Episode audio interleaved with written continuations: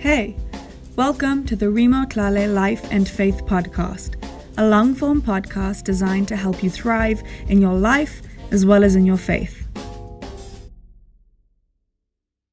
Hey, thank you so much for tuning into the Remo Tlale Life and Faith Podcast. Just a heads up, this episode was recorded when I used to have a channel called Thoughts Longer Than Three Minutes. So I might mention that, but really it's the same format that you know and it's the same kind of content. Please do enjoy. Awesome. Well, uh, welcome uh, everybody who's listening. Welcome to Thoughts Longer Than Three Minutes. Uh, so grateful today to be able to speak to uh, someone that I've corresponded with for a while over email and even, you know, kind of worked on a project together. Uh, but now we, this is our first time being able to really chat and physically see each other, even though it's through technology. Uh, but just looking forward to a great conversation uh, with uh, a man doing some great things for God and, and living living a life I believe worth uh, learning from. And so, uh, yeah, this is our, this is my conversation with Will Lambert. How's it, Will? Welcome to the podcast, man. Thank you so much, Remo. It is uh, it's great to be here, and it is good to be able to connect and hear each other's voices after sending emails back and forth over the course of the last year. And it's cool to connect in this way. Man, yeah, thanks for being here, brother. Dude, so if you could just uh, dive in for us here and give us a brief intro into who is Will Lambert, kind of where you at, life, marital status, that kind of thing, and then we'll dive into our conversation for the day. Sure. Um, so yeah, again, my name is Will Lambert. I'm 30 years old.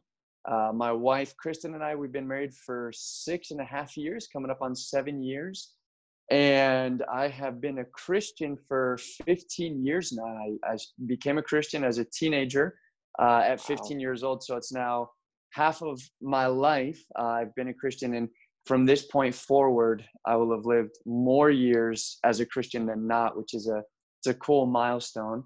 And uh, I'm a father as well. We we have a two year old son who was born here in Madrid uh, two years ago uh, which for us is the foreign mission field. My wife and I are both American, and uh, we've been here in Madrid for three and a half years, working with uh, working with a, a, church here.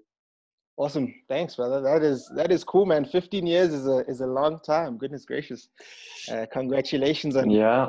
the the realm of uh, being a Christian more time in your life than than being not a Christian. I know that's a that's a that's a cool milestone to be able to cross. Uh, so, Will, let's let's maybe start at the beginning uh, of your life, uh, kind of your childhood. Uh, um, where where did you grow up? I know you, you're from the U.S., uh, but where did you grow up? Uh, I grew up. It's that's a, a great question. So, I am a person who has moved around quite a bit. Okay. Um, I actually was born Sorry, Remo. My we may have to pause for a second. Okay, cool. Uh, just because my, my son just came in the room. Okay. I think my wife is talking to one of our neighbors. Okay, cool, no problem. Cool. All right. Welcome back, Will. Uh, no problem. I know your your little guy came came in to pay you a visit. Uh, yeah. So for those yes. listening, Will Will has a two year old, almost two year old son, uh, who just popped in. So we just had to pause there for a bit. Uh, but Will, you were saying uh, that yeah, you kind of grew up all over the place. So so take us take us from there. I did. So uh, the the shortest version possible is my parents are both American and they they became christians around the time they were in in university. And they actually moved from the us to to buenos aires argentina okay. to serve as missionaries. And that's actually where they were married. And so i was born in argentina kind of as an american citizen born abroad.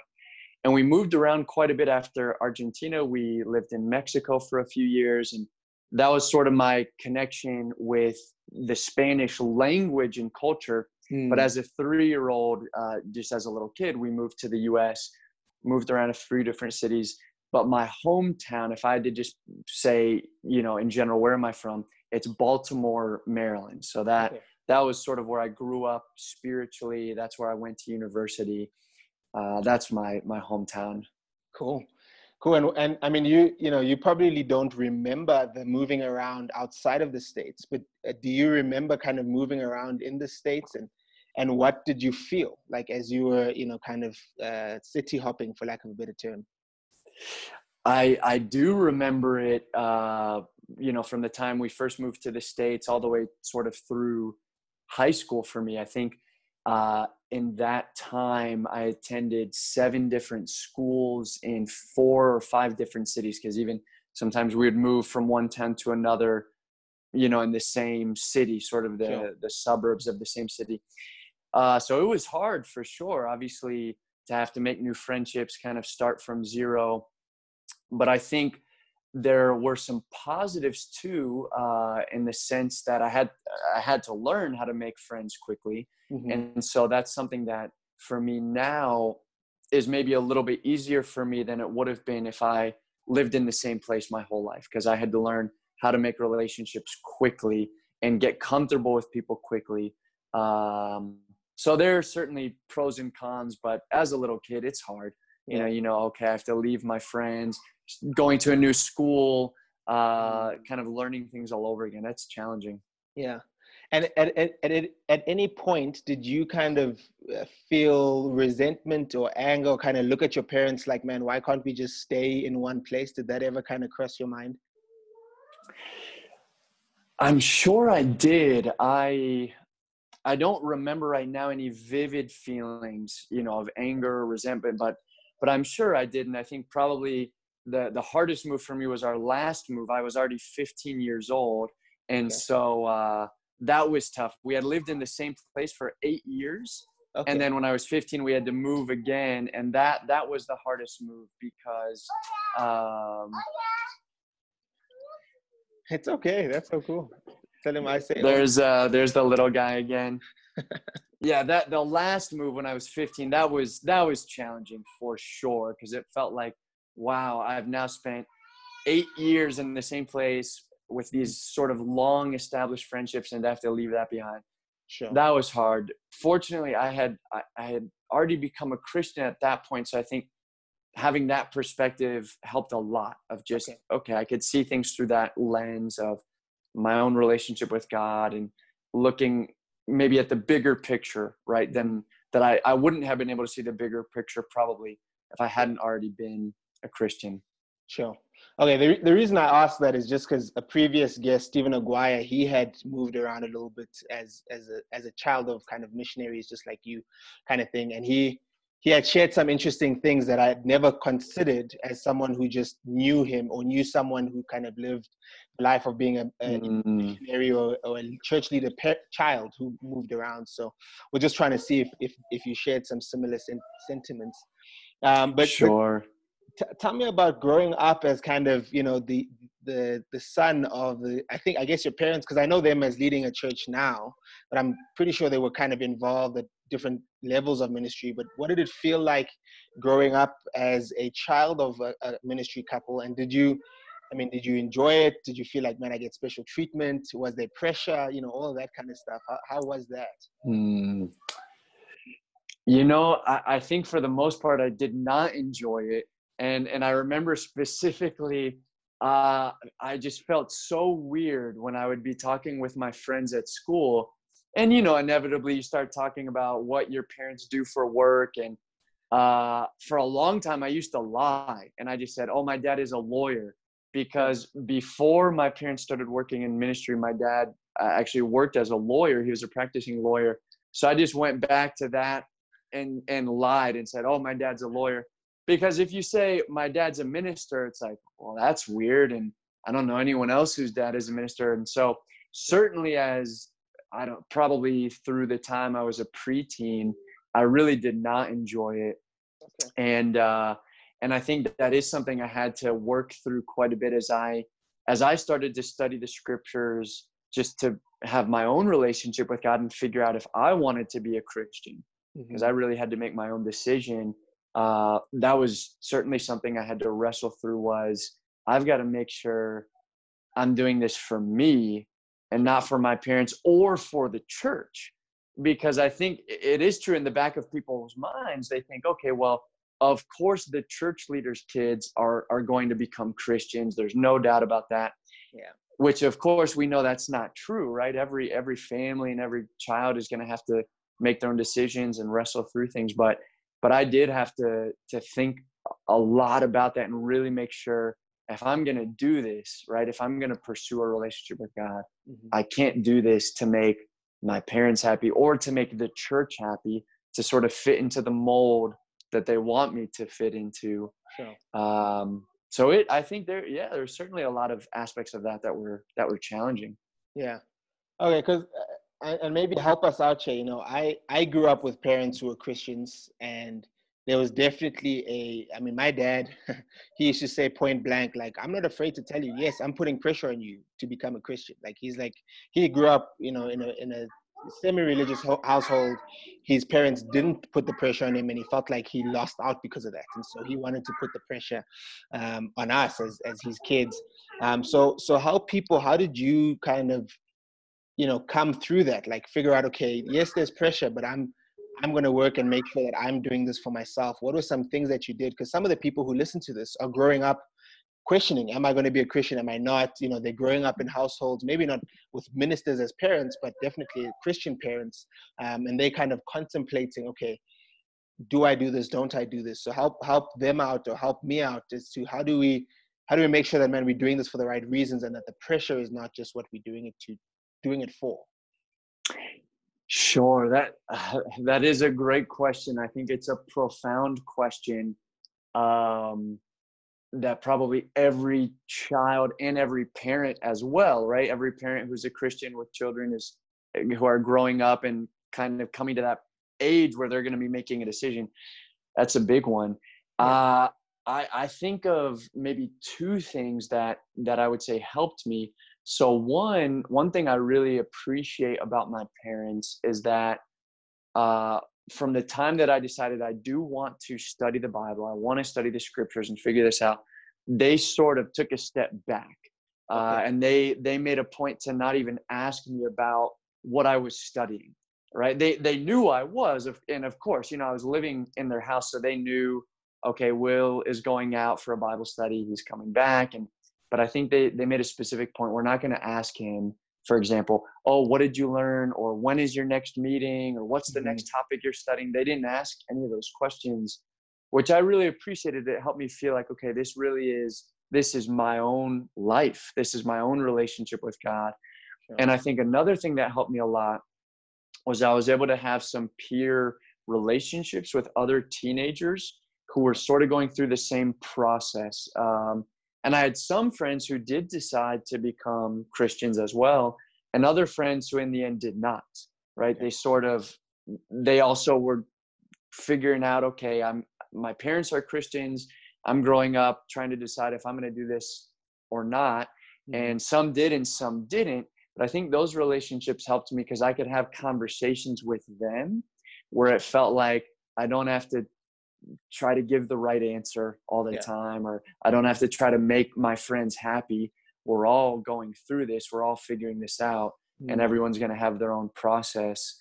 So those two things helped quite a bit for me to feel like this is my own kind of walk. This is my own journey that I'm on. Yeah, that's awesome. I really like the the friendship point because I think that is that's so true. I also had when I was kind of making these decisions, I also had a couple of friends we were all kind of contemplating it together. And you're right that you can have the honest conversation of man, I just don't get this or this makes total sense to me and someone else is totally disagreeing with you. So that that kind of back and forth dialogue is really, really helpful. Um, but but kind of talk us through this so 15 year old will you know decides man i want to figure out uh, this christianity thing and make make a decision for myself right? Make make a personal decision uh, to become a christian. Uh, what were kind of the big turning points? Because now you are a christian right? 15 years later you've been living this out. What were some of the big uh, turning points or big things that you were like man this is this there's just no other way for me but to become a christian Well, it took me a while. I, I studied the Bible for nine months before before I made a decision, and and there were different periods of time even within those nine months where I sort of stopped for maybe three or four weeks and then picked it back up and uh, and I got to a point where I had learned everything I needed to learn. I had all the knowledge, right? As far as okay, if I want to become a Christian, this is what I need to do. And so then it was a matter of deciding, is this what I want? Hmm. Uh, because I knew intellectually this is the right thing. It, it, it made sense to me intellectually. I it made sense to me as I read the scriptures. Okay, this is rational. This is logical. Um, uh, but I had to decide: is this really what I want to do with my life? And and so uh, there was kind of a, a specific moment where I, I just sat down and I thought, okay, what are my options, right? Like, let's say if I don't become a Christian, well, then what am I going to live for? Mm-hmm. And you know, I was I was an athlete. I was a runner. I ran uh, cross country and, and track. I did distance running. So I thought, okay, I could maybe dedicate myself to that and make that sort of the the goal or my main ambition in life. Or I could dedicate myself to academics and just try to succeed there and and sort of make that the the barometer for how I feel week to week or day to day. If I'm successful academically, I feel content, I feel happy. Yeah. And another pretty appealing thing for me was just to be popular, to be known, to be liked. Um, you know, I was kind of in, in one of those middle groups of friends, right? Because thinking in every sort of school culture across the world, you have all your different pockets of people. Mm-hmm. And I mm-hmm. would say my group of friends was sort of in the middle, right? It was kind of uh, we could we could talk to sort of the most popular kids kind of hang out over there but we weren't really in that group and so that was another huge desire for me was okay I, I could i could do all the right things to sort of get to that top place but i really thought about all these things okay what am i going to dedicate myself to? Um, if i go the athletic route i wasn't any sort of major athlete so i realized okay probably in a few years that's going to fizzle out mm-hmm. if i mm-hmm. go with academics okay maybe i could really push myself go to a great university and then pursue a career and make a lot of money and that could be my life or i could just go the route of really trying to be liked uh, basing my life off of what people think of me and i looked at all those things but i i i just realized i don't want those things and actually if I'm honest with myself, what I really want more than anything is just to have a relationship with God. Um, and I knew there was only one way to do it, but I, I had to really count the cost, right? As we, as we say, and sure. uh, look at the, the possible options I had. And, but I really did come to that decision of there's nothing I want more in life than, than a relationship with God. Mm-hmm. And that was, that was the moment for me where I didn't have many doubts after that after that point that this is what I want to do. Sure. And then you've you've traveled, I mean lived whatever the word is, you've kind of been on this journey for 15 years, right? Um, and right. So, uh, there are people, I, I joke all the time that the only person who listens to this that's over 35 is my mom. So this is primarily a very young audience. Uh, right. And some of whom have been Christians for a couple months, some of whom are deciding whether or not they want to be Christians, and some of them maybe, you know, pushing a decade. Uh, but what would you say are some key things that you learned, you know, in those early years of being a Christian that have helped you to kind of stay the course and stay faithful to Jesus even till now? Well, I think one of the one of the convictions that I built early on uh, which you know I shared earlier. This is one of the things that helped me even as I was deciding if I wanted to be a Christian or not. Was that I have to have relationships, and that's that's always been really important to me. I um, even the best friends that I have now, most of the best friends that I that I have, I'm 30 years old now, but those were friendships that started being built when I was a teenager.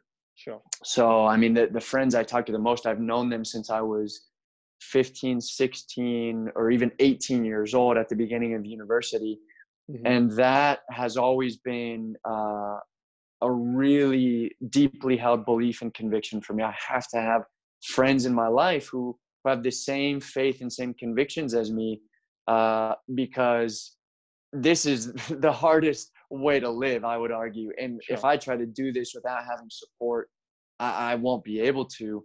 Mm-hmm. And uh, and then I think just from the time I really started studying the Bible to when I first became a Christian and beyond, uh, I've always had a daily habit of reading the Bible and praying. Mm-hmm. And I, I, I don't even know now how many times I've read the whole Bible as far as every single book in the Bible. I mean, probably 10 times kind of for each book. And then certain New Testament books, uh, it would be dozens of times. But mm-hmm.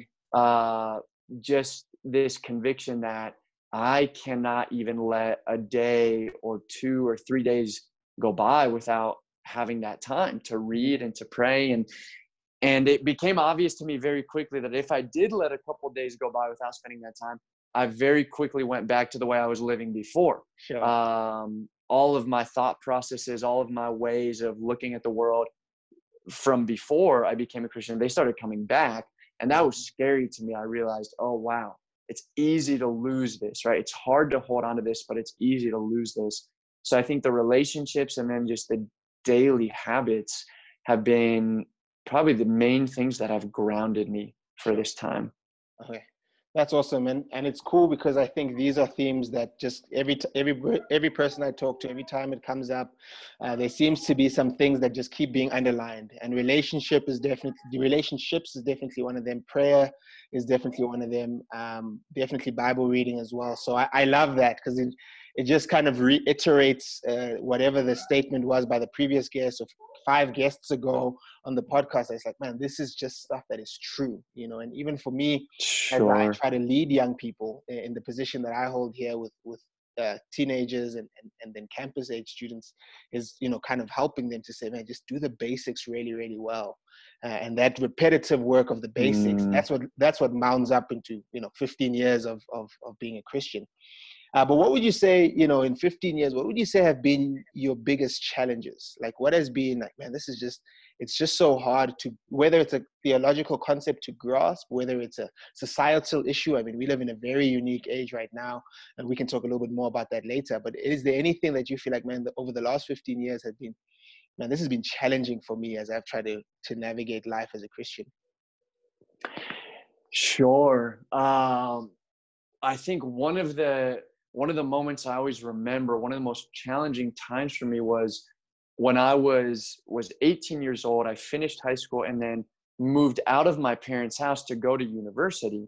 And so I, at this point, I had been a Christian for about two and a half years, mm-hmm. and I I moved to university and I lived in an apartment with five other men. So was, there were three bedrooms in this apartment. It was six of us total. Uh, and and I was the only Christian as I mean as far as my five roommates had no interest in God, no interest in spiritual things. And that really was a defining moment for me because I had the whole world so to speak in front of me where now I'm out of my parents' house. Mm-hmm. I'm totally on my own and I don't have any accountability in my apartment. Sure. Uh, you know, there's no one none of my roommates is going to be looking at me wondering, oh, did Will read his Bible today? Did he pray? Uh, sure. Uh, how's he doing his, in his relationship with God? And so that was a defining moment where I had to, I had to almost, it was almost like a second conversion for me in the sense of, okay, I, I became a Christian, but now I'm out, I'm, I'm out of my parents' house. I'm on my own and I've got to really decide again is this mm-hmm. the life i'm going to live or am, am i going to just walk away from this?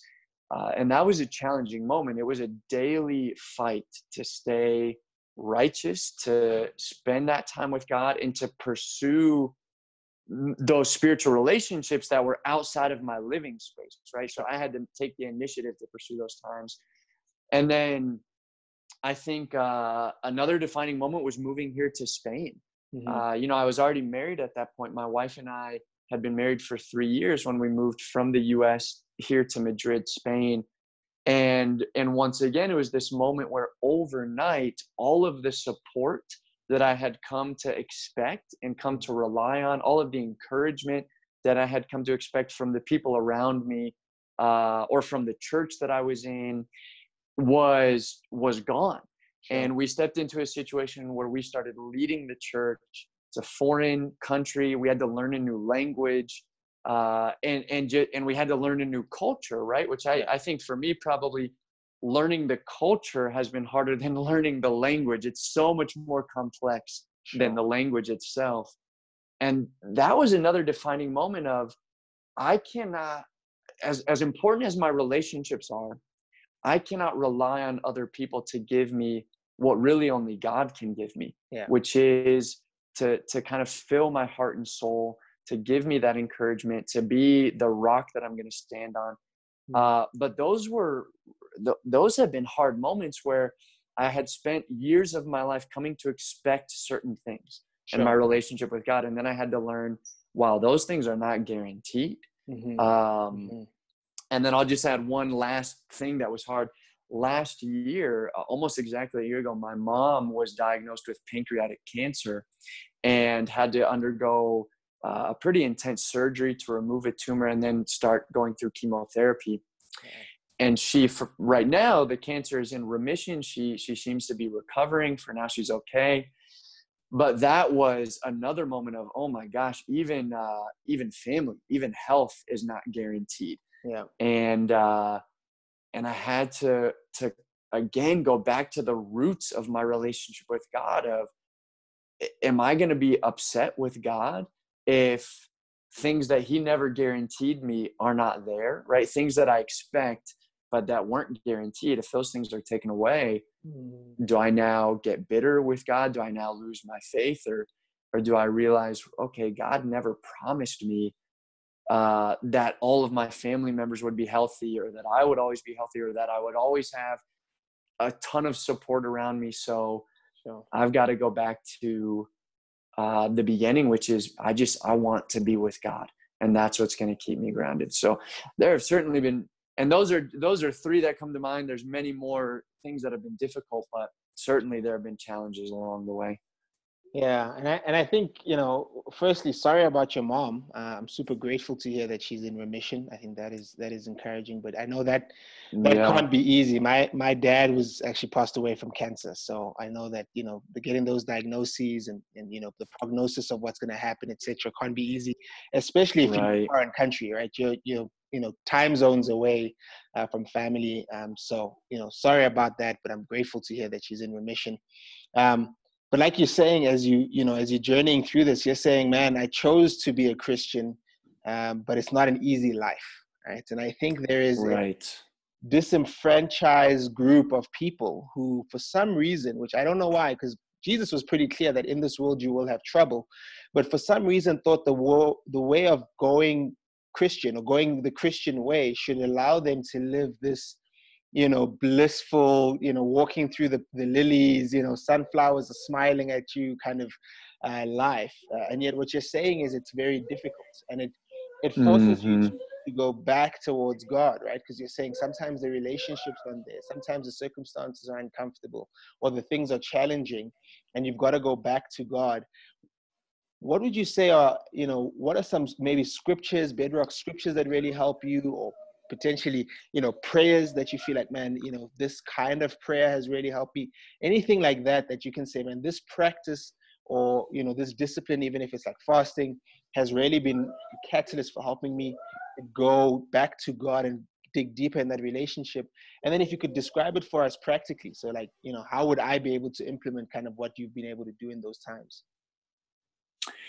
Sure. Uh, well i think in this most recent sort of challenging time with with my mom's health what i've had to continue remembering is uh, okay when i became a christian at my baptism what are the what are the two things that god promised me? He promised me the forgiveness of sins and he promised me the gift of the holy spirit.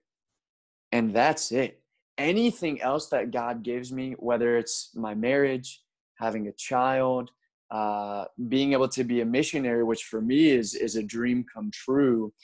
Friendships, any material goods, whatever else I have in my life, whatever good things I have in my life, beyond those two promises, that's just extra. But that that's not promised to me. That's not guaranteed to me. Uh, and, and that's something I've had to really think about, pray about, meditate on a lot. That I uh, I'm not entitled to to any of these things. And and obviously even god's promises to us regarding salvation right our sins being forgiven the holy spirit i don't deserve that. Mm-hmm. i don't deserve it. That that's only through jesus' death and resurrection. And it is promised of course you know if we follow the scriptures but uh but whatever good things i have in life it's just it's god's incredible grace and him just loving me beyond understanding Uh, and so I've had to really grapple with that because I think there have been so many moments in my life where I have felt entitled. I mm. felt entitled to having great friends around me all the time. I have felt entitled to, well, if I do the right things, um, you know, if I if I uh, keep myself pure and righteous, then of course I'll get married, right? Of course I'll have that relationship, and uh, I have felt entitled, which is it's not right, right? That that's not a, a good spiritual way to think. Uh, as far as scriptures that have grounded me, so I think I think one that helps me a lot is is Second Peter one. Uh, it starts in verse three, and, and it's where God, you know, it's obviously Peter writing inspired by God. It's God's word, and it says, His divine power has given us everything we need for life and godliness. Mm-hmm. Uh, and then it goes on to say, what are the things we should add to our faith, right? We add to our faith goodness, to goodness, kindness, self control, mm-hmm. uh, mutual affection, brotherly love. And if we continue adding these things, right, it'll keep us from be- becoming ineffective and unproductive in our knowledge of our Lord Jesus Christ. And and so for me, I've held on to that scripture even this year, 2020, with coronavirus, where everything that that we expected all of our sort of most stable things in life were taken away or at least put on hold. And i had to go back to specifically verse 3 okay? God's divine power it's given us everything we need for life and godliness. So i uh, with god i have what i need. I don't have to rely on other things in this world to be able to have uh, you know a manageable life or to live in a godly way god has already given us everything we need. And um and honestly for me just meditating on on several different psalms where i've had to actually moments where it was hard for me to pray in this last year it was hard for me to articulate my thoughts. And so i would just read psalms out loud and let that be my prayer. Um, and even reading psalms of lament like psalm psalm 88 is an example of just lamenting. And there's no happy ending in psalm 88 there's there's no kind of reconciliation by the end of the psalm. And realizing it's okay for me to to pray like that. Yeah. i don't have to always have a happy ending when i pray. I can just tell god god i'm i'm upset. I'm confused. I don't understand why these things are happening and I'm hurt. Mm. And and it could be okay for me to pray like that. And and, and obviously eventually I'm gonna want to work to a resolution, right? Get to a conclusion where I do I'm able to be resolved in my faith. Yeah. But it's okay for me to be honest in prayer. God already knows what I'm thinking and feeling. So yeah. it's not like it's a surprise to God when I say it out loud. Um, and then you know as far as daily habits i've had to extend my daily time with god especially in the last year again with my mom's health and then with coronavirus both of those things combined. And what i do is i always uh, i'll typically do 20 minutes of reading the bible reading and taking notes. I'll do 20 minutes of reading another spiritual book and then 20 minutes of prayer. And when i pray i almost always now i write down my prayers. I have a journal that's my prayer journal and i write it out. And that for me that just helps me focus. It helps me articulate my thoughts. I get so easily distracted. If i'm just sitting in a room praying i'm thinking about 20 different things. So when i write it down it helps me to really be focused and engaged with god for that time. So that that's a habit of bible and then a spiritual book and then prayer that i've tried to do every day. And that has really grounded me Wow, man, that's there's a lot of good stuff there, right? There's there's uh, you know you kind of started off talking about this idea of you know it's not you know I follow God, so therefore I deserve anything, right? It's it's man, I've got to I've got to right. be, I've got to be clear that man, everything is God's grace, you know, and even if it's hard to take in, that's just it is what it is, you know. That's the situation that I'm in. Uh, but then even to just being able to say, man, sometimes it's just praying the hard prayers or not praying at all and just reading a psalm and that being your prayer. Um, and then I love the practical on how your daily, you know, your daily practice looks every morning. Um, and I think you're right, man. I think for many people, we are living through 2020 has been the weirdest, craziest, most challenging year um, of our lives. And I think, you know, more now more than ever, we need to have an incredibly serious uh, devotion to our times with God because He is the only one who can help us, who can encourage us, who can walk with us uh, during a time like this. So I appreciate you sharing that. Uh, I do want to kind of um, talk about one of the hard times that you spoke about was your move to Spain. Um, and I want to kind of just, you know, take me back a few years before that. How did you end up kind of in the full time ministry? Uh, was that your first gig doing ministry, kind of just going to Spain, leading a church? My guess is not. I don't know. You know, I, it could be, uh, but, uh, you know, I think you would have probably needed some training, get, you know, get some time to learn stuff. Right. So how did that kind of come about? And then, and then what kind of was the catalyst? It sounds like it's something you've wanted to do for a while. Um, you said it, it was kind of a dream come true being a missionary. So walk us through kind of that story. How did you end up, you know, being in Spain, leading a church in, in Madrid, Spain? Sure. So, uh, well, as far as starting kind of my path in ministry, I was not planning on going into the full time ministry when I started university. I, I actually studied business and my plan was to get my business degree and, and start my career and and you know and live as a disciple within that but mm-hmm. have my full-time job and and just i don't know maybe lead a, a small group in the church and be a support but when i when i first started at university again moving moving out of my parents house going and living in in, a, in an apartment it's you know it's a dormitory in the us living on campus uh, there was just one other Christian on campus with me, uh, as far as, you know, one other person where I knew, okay, we're going to be together here at this university. Uh, we started doing Bible discussions together, sharing our faith every day, and then studying the Bible with my classmates. And so that was just within the first two or three weeks of my my first year of university, where I was now doing that every day, and I, I hadn't been doing that nearly as often in high school. Sure. So now every day I'm sharing my faith, studying the Bible with people. We're having these Bible discussions on campus, and I fell in love with it. And really, within my first month of university, I decided, I think this is what I want to do. And I started praying every day that, okay, God, I have four years of university. So I just pray that between now and the time that I graduate, you, God, make it absolutely clear if this is what you want for me, if this is your will for my life. And so I, I continued with my business degree. I, I, actually studied marketing and information systems. So that I, I went through those four years. I got my degree. But by the end of that time, through praying, I mean, it was every day. I prayed every day for four years that God would make it clear.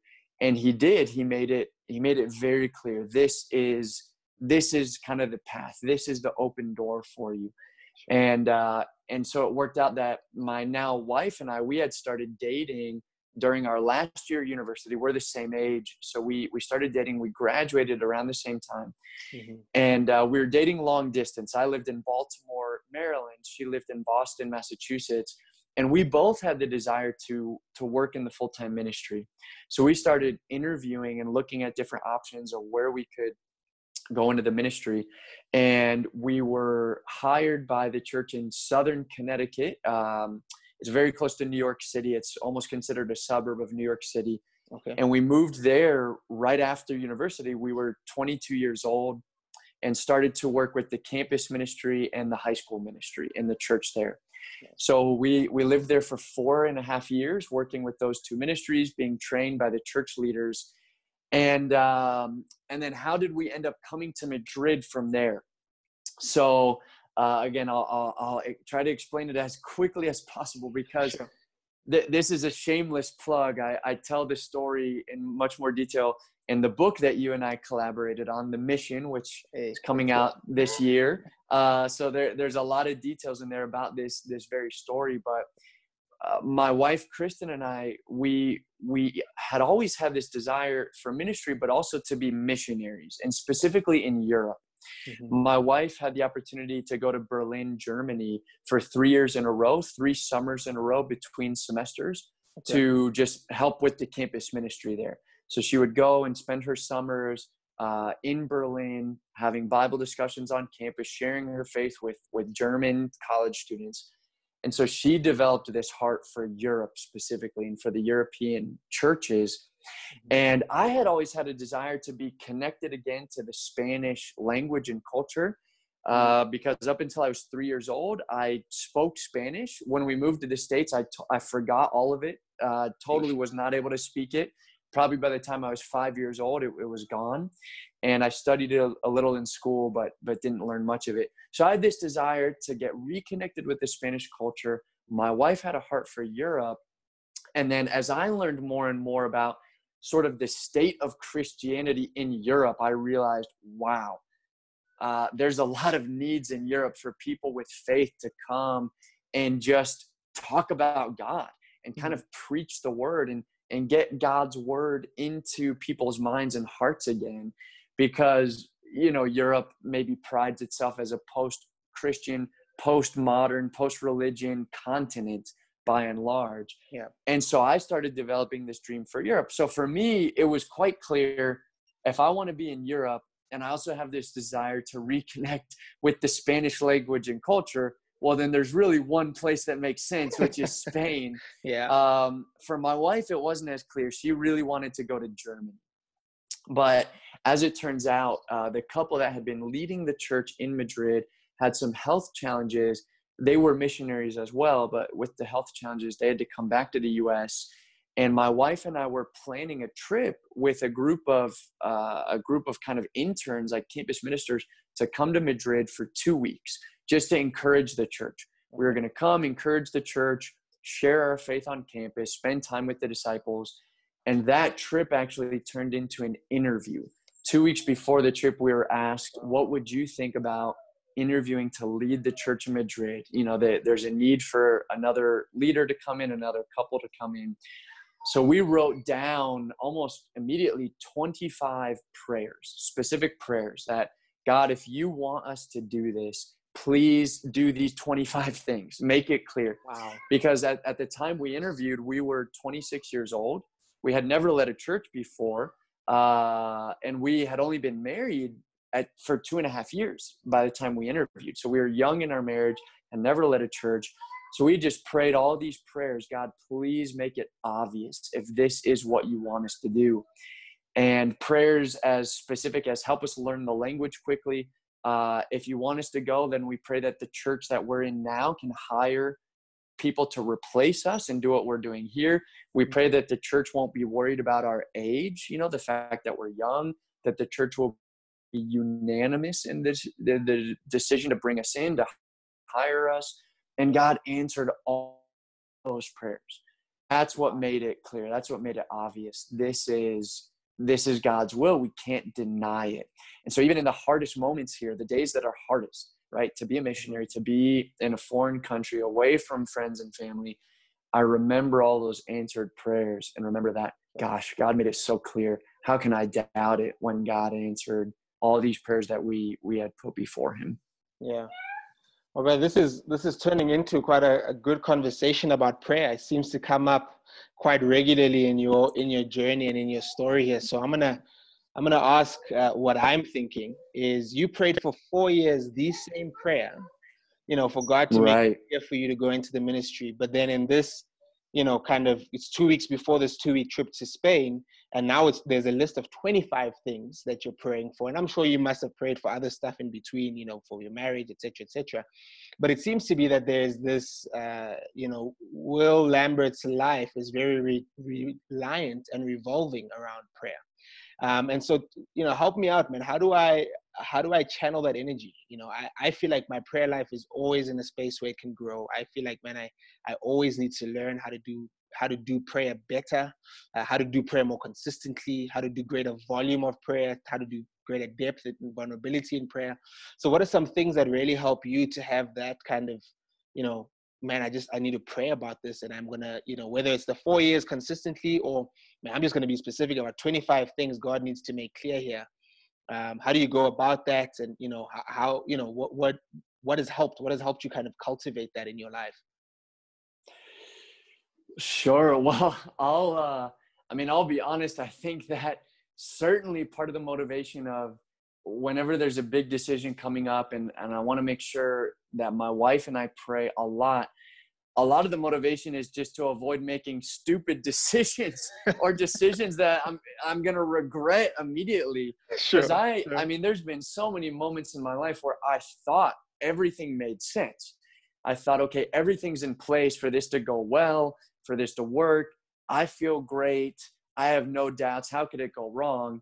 And then it totally blew up in my face. Oh, so no. I think so uh, a lot of it for sure was first learning it the hard way that okay almost every time that i've just made a decision on my own wisdom whatever wisdom i thought i had or my own understanding mm-hmm. most of the time it has not gone well okay so now that i've sort of observed that let's try something different and and that was for me this conviction of okay I, I've got to just put it in God's hands because I may think that I see everything clearly. I may think that it all makes sense or that I'm prepared. What could go wrong?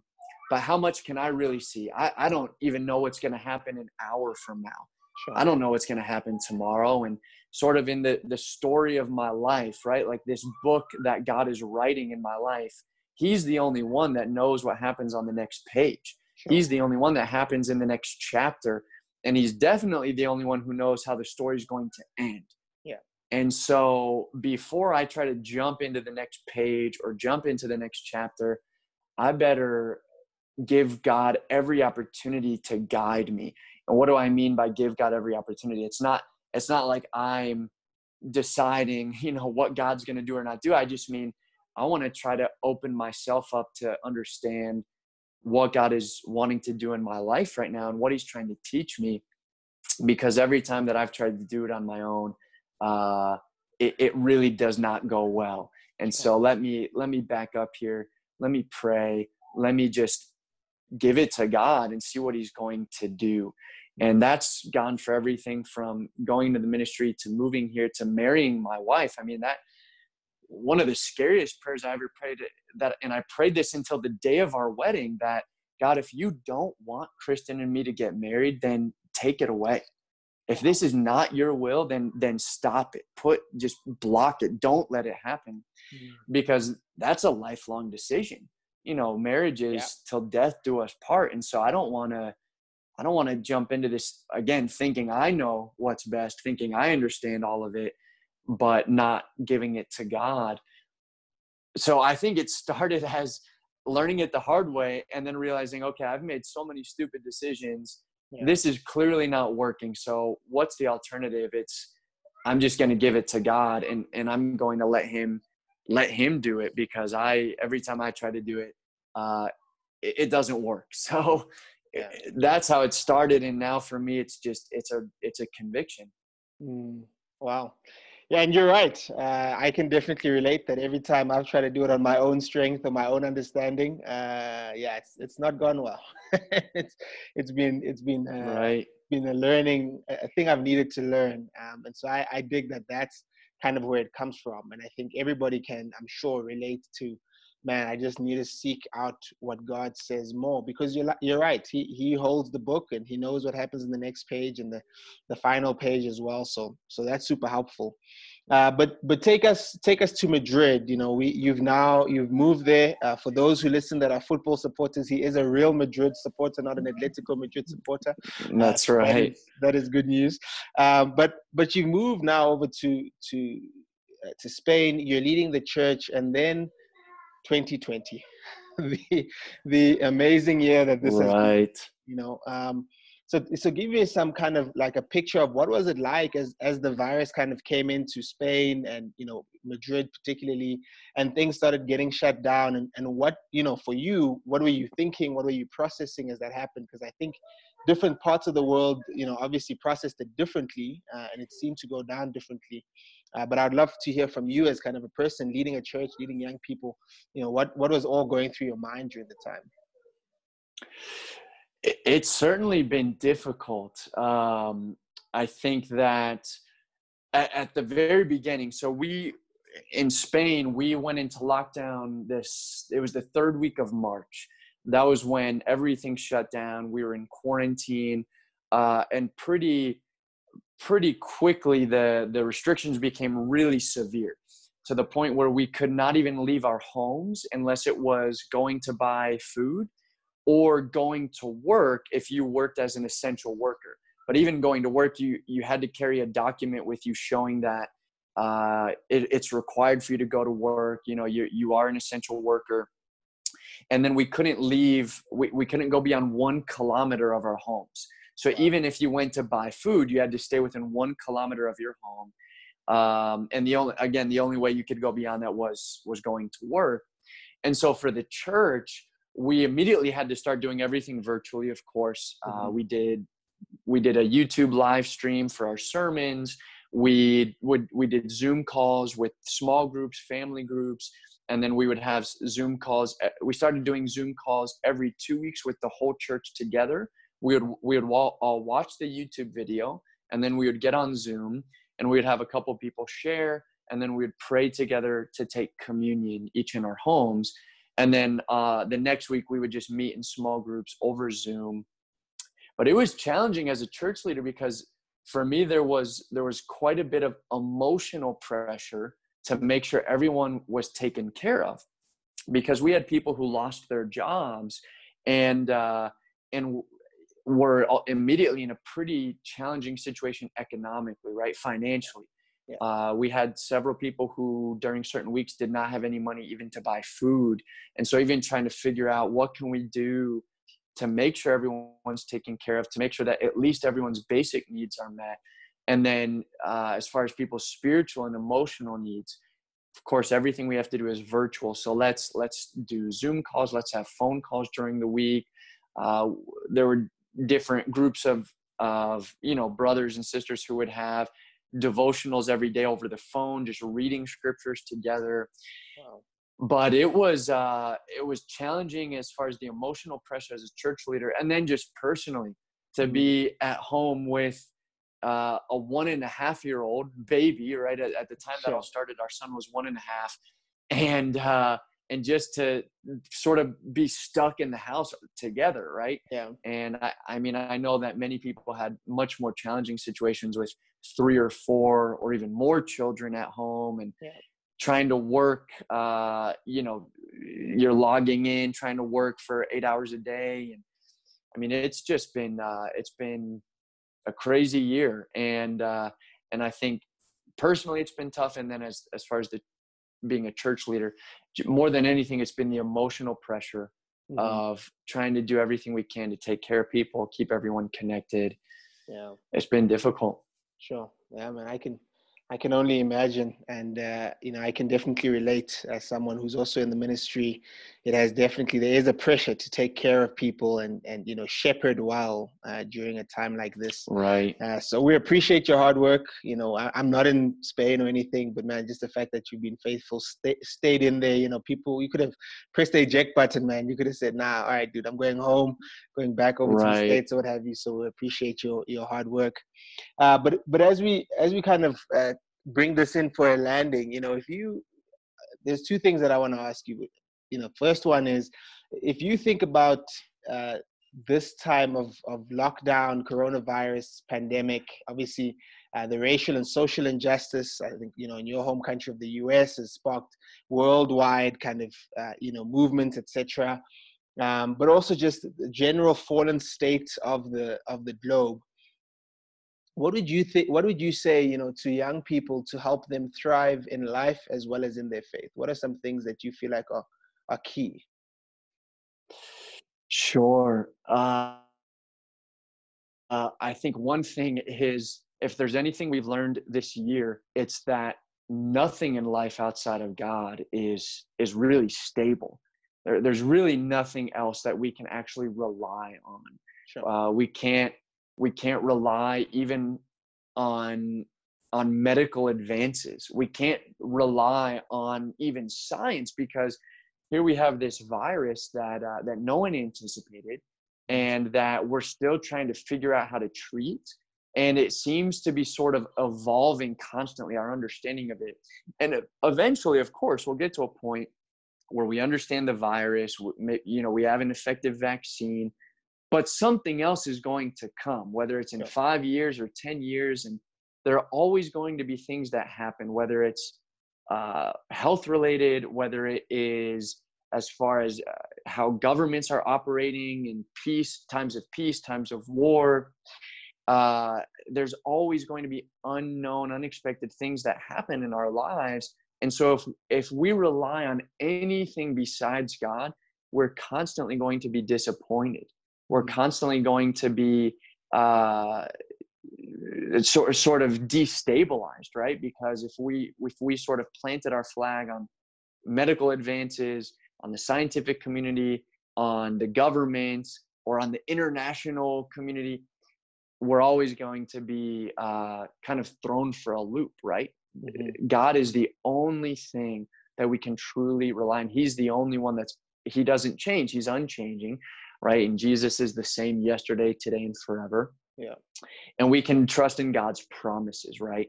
His promises don't change even as the circumstances change.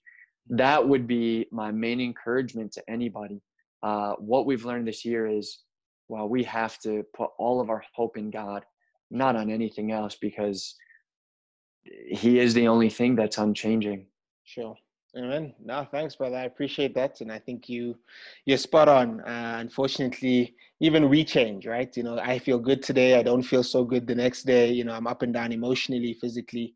Uh, but you're right and that God God holds true. You know, my favorite passage in the Bible, in fact, is Malachi three six, uh, where He says, you know, I the Lord do not change. Therefore, you, O Israel, are not destroyed. You know, because that's who He right. is. So, so I really appreciate that. Um, and then you shamelessly plugged it earlier, but but I do want to you know kind of give you the platform to really a project I believe you came up with uh, that I was uh, very fortunate enough to kind of jump on uh, is to talk about the book. You know the title, what is the book about, and then potentially when does it release and where will it be available in case someone on this podcast you know would wanna would wanna listen to it or read it. Sorry.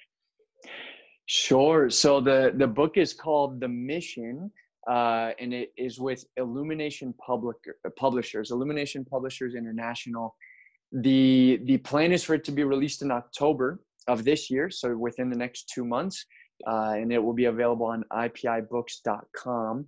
But what it is, it's it's a collection of it's 29 chapters written by 29 different authors all over the world, from Los Angeles, California, to Boston, Massachusetts, to to Spain and Italy and France to South Africa in your case, uh, to Jakarta, Indonesia, and to to Papua New Guinea. I mean, it's truly an international book. It's written by young missionaries and young leaders, uh, young Christian leaders from all over the world, talking about their faith, talking about uh, significant moments in their lives, stories that brought them to God, moments where they've had to stand firm in in spiritual storms and this is a sort of a new version not quite a remake but it's it's a new version of a book by the same title which was released in 1990 uh, 1994 actually. Uh, there was a book called the mission and it was a collection of of